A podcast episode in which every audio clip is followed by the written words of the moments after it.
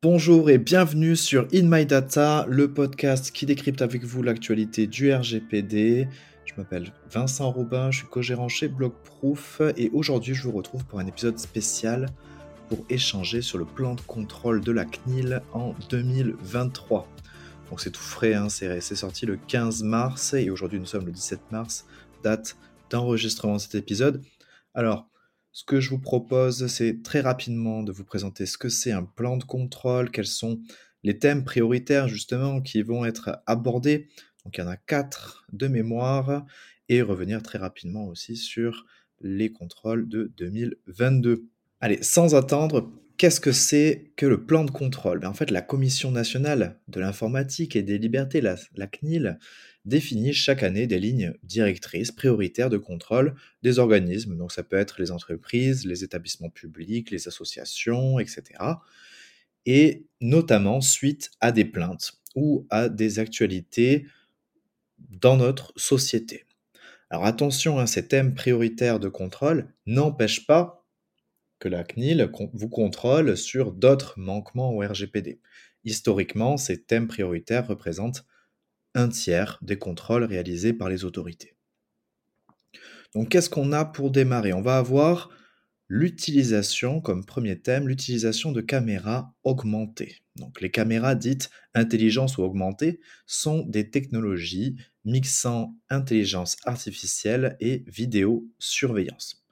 Alors, c'est vrai que l'intelligence artificielle parle beaucoup d'elle en ce moment, notamment avec ChatGPT, Midjourney, mais aussi avec l'arrivée de nouveaux événements, de grands événements tels que la Coupe du Monde du rugby, les Jeux Olympiques en 2024, mais aussi l'intégration de l'intelligence artificielle dans des magasins où on va pouvoir surveiller un petit peu comment fonctionnent les achats, quel chemin prennent les passants dans les grandes surfaces, etc. Donc toutes ces mécaniques-là qui permettent finalement soit d'apporter des éléments de réassurance en termes de sécurité ou d'augmenter le chiffre d'affaires des entreprises, toutes ces IA connectées à de l'image font l'objet d'une attention particulière de la CNIL et sont aussi très médiatisées parce que c'est des enjeux de demain. Avoir une caméra connectée qui va analyser tous nos faits et gestes, c'est quelque chose qui potentiellement appartiendra à notre futur et donc la CNIL a envie d'y mettre son nez dedans dès maintenant. Seconde thématique prioritaire, le contrôle des accès aux dossiers patients informatisés dans le secteur sanitaire mais aussi le secteur médico-social. Alors vous avez peut-être entendu parler de Mon Espace Santé, il s'agit d'une application en ligne qui permet aux citoyens français de centraliser d'une part, et de partager d'autre part aux professionnels de santé et applications tierces leurs documents, leur analyse médicale, rapports de médecins et, de manière générale, toute information de santé gratuitement.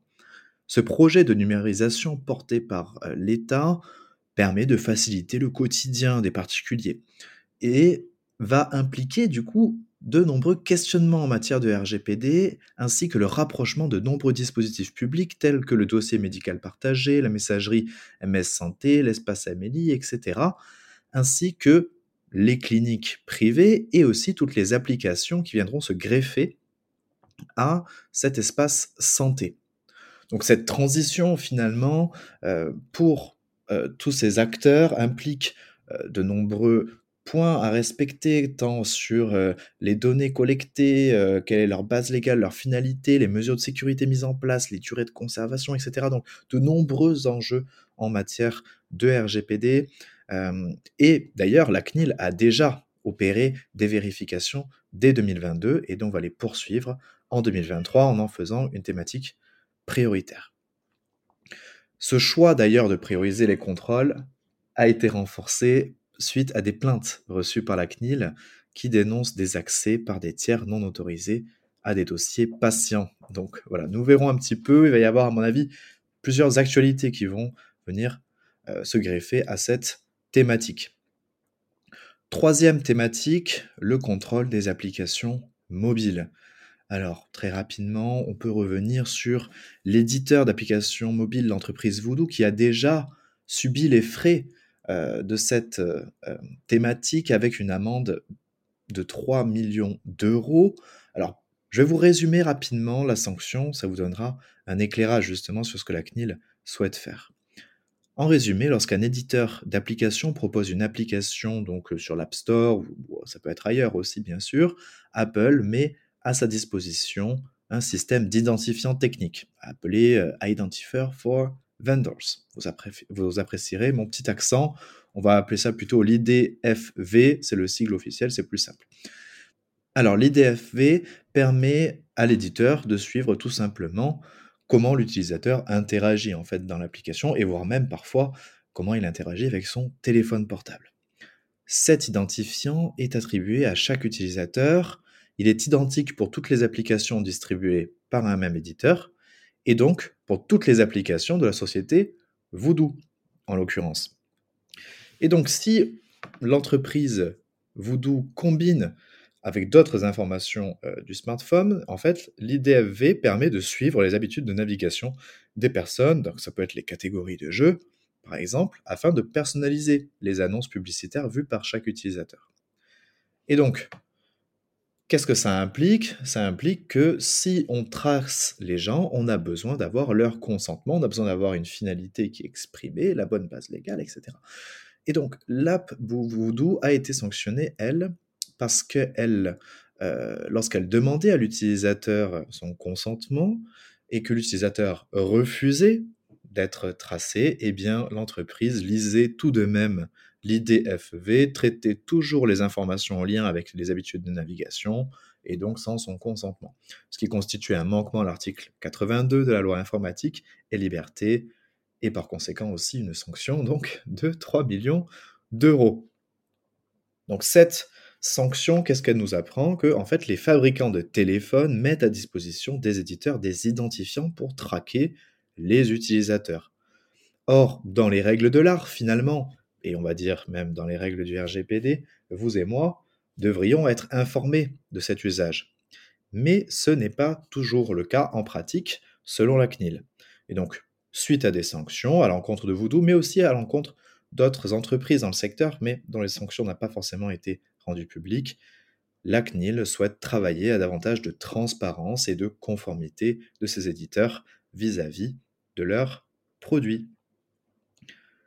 Voilà, donc, et dernièrement, la thématique prioritaire de la CNIL, la dernière, c'est le contrôle à l'accès aux fichiers des incidents de remboursement de crédit aux particuliers. Alors là, on est sur un cas clairement complexe pour le quotidien des personnes, mais qui a quand même un sens par rapport à l'actualité.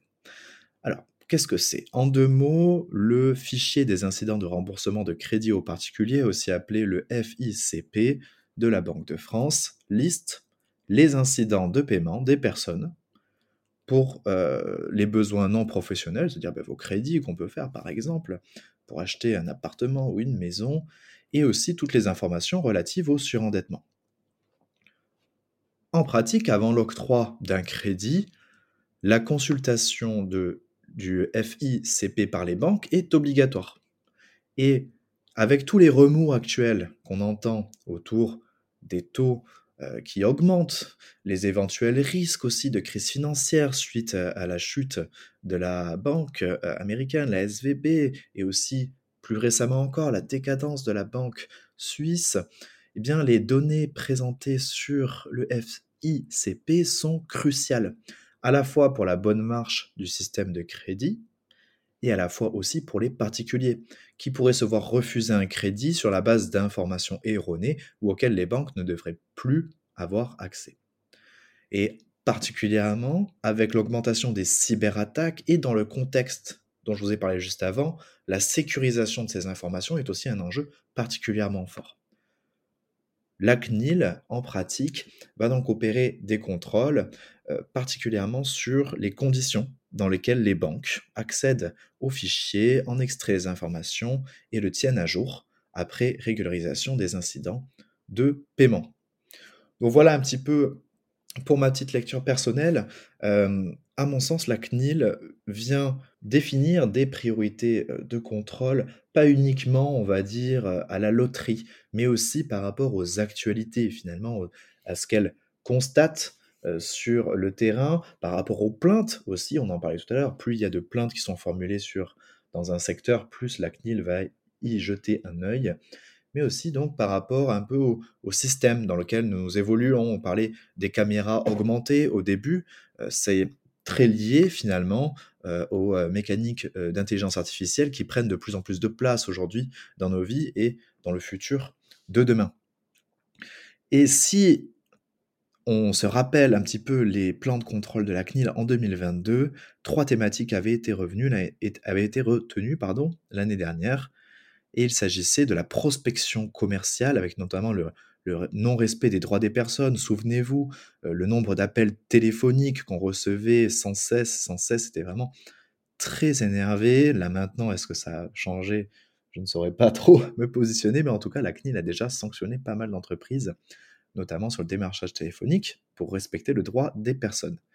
Il y avait aussi comme seconde thématique prioritaire de contrôle la surveillance des télétravailleurs en télétravail, du coup, qui était quand même le télétravail aujourd'hui quelque chose d'ancré. On se rappelle, en 2022, post-Covid, le télétravail s'est vulgarisé un maximum. Et dernièrement, c'était l'informatique en nuage, ils appellent ça, tout ce qui est cloud concrètement, qui, avec le déploiement d'applications web, est de plus en plus fréquent. Je veux dire, le temps des ERP aujourd'hui est quasiment terminé, hormis pour certaines très grosses entreprises, ou bien certains secteurs encore un peu poussiéreux, on va dire, en termes de technologie et de solutions mises à leur disposition. Voilà. Concrètement, nos prédictions qu'on avait faites en 2023 n'étaient pas non plus très très loin, on ne s'était pas trop trompé, on avait identifié vidéosurveillance, intelligence artificielle, traceurs pour collecter les données des utilisateurs des sites web et des applications, et données de santé.